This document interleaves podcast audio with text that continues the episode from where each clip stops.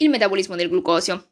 Allora, sappiamo bene che il glucosio è ehm, una molecola a 6 atomi di carbonio, la sua formula è C6H12O6 e rappresenta, questo dobbiamo ricordare, il principale combustibile per gli organismi viventi. Infatti la reazione C6H12O6 più 6O2 eh, uguale a 6CO2 più 6H2O più energia è quella che eh, fornisce agli organismi viventi la più alta quantità di energia sotto forma di ATP. In linea teorica, eh, dalla demolizione di una molecola di glucosio si potrebbero ottenere 90 molecole di ATP. La reazione sarebbe esoergonica con un delta G, ricordiamo l'energia libera di Gibbs che indica ehm, la spontaneità della, della, reazione è di meno 2840 kJ su moli.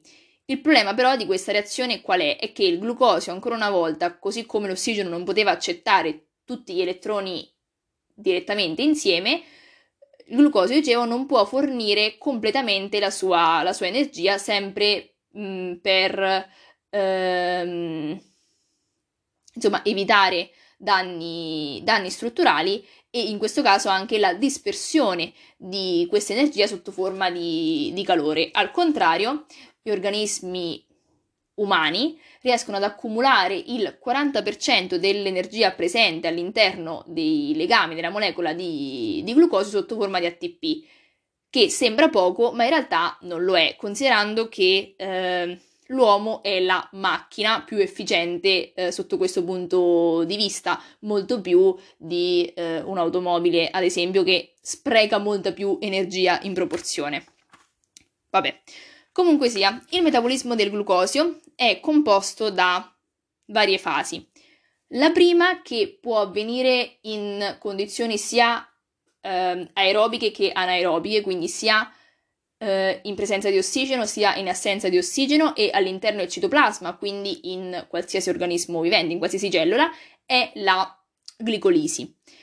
Dalla glicolisi ehm, si producono due molecole di piruvato, una molecola a tre atomi di carbonio, che può avere due destini diversi, qui in base alla presenza o meno di ossigeno. Infatti, se è presente l'ossigeno, le cellule eh, attuano, e se hanno i mitocondri, la respirazione cellulare, che eh, produce quantità grandi quantità ecco, di ATP e come prodotti di scarto acqua e anidride carbonica.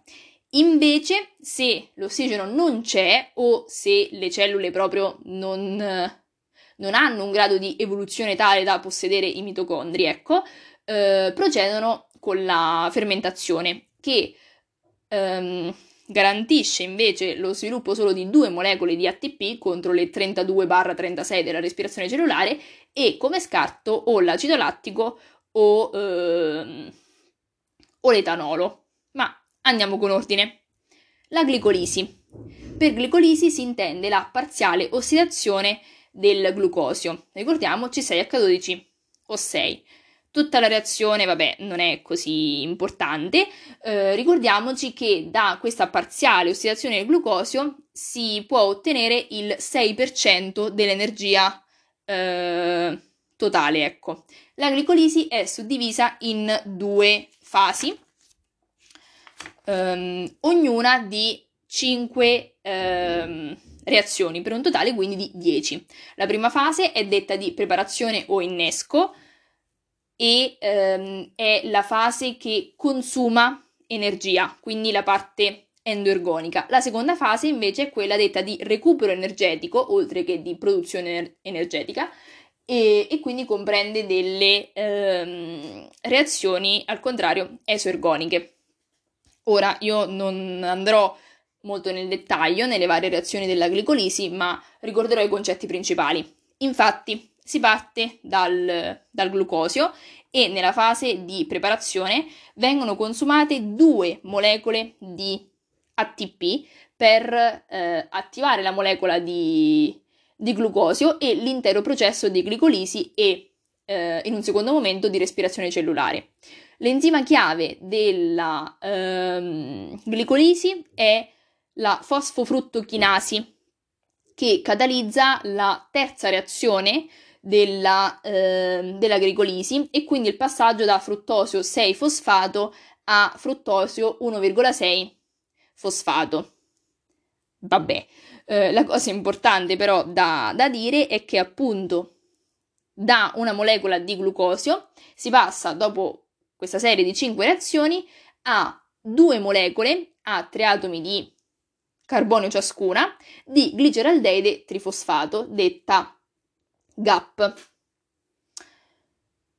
Dalle due molecole di gliceraldeide trifosfato si, eh, si passa poi alla fase 2, quella di recupero energetico. Eh, a questo punto vengono forniti dal citoplasma due ioni fosfato. Attenzione, bisogna differenziare gli ioni fosfato che vengono utilizzati nella prima fase della glicolisi da quelli che vengono utilizzati in questo momento. Infatti, nella prima fase di glicolisi i gruppi fosfato sono eh, legati alla molecola di glucosio eh, prendendoli, diciamo, dall'ATP.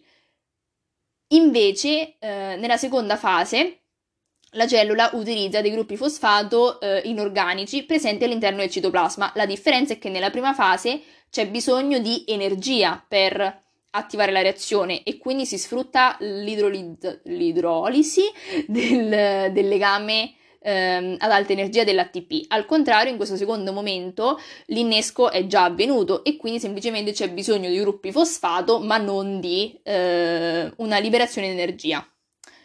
Quindi a partire da due molecole di gliceraldeide trifosfato si passa alla fine a due eh, molecole di piruvato con la riduzione, attenzione, di 2 NAD più a 2 NADH.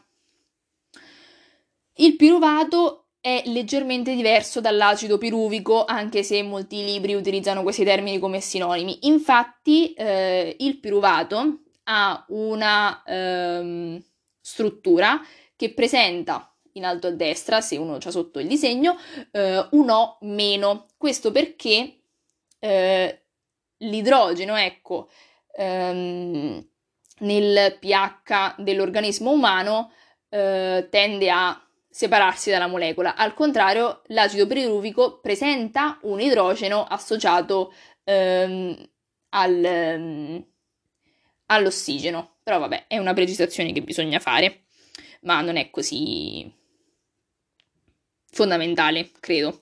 Come avviene la regolazione della glicolisi?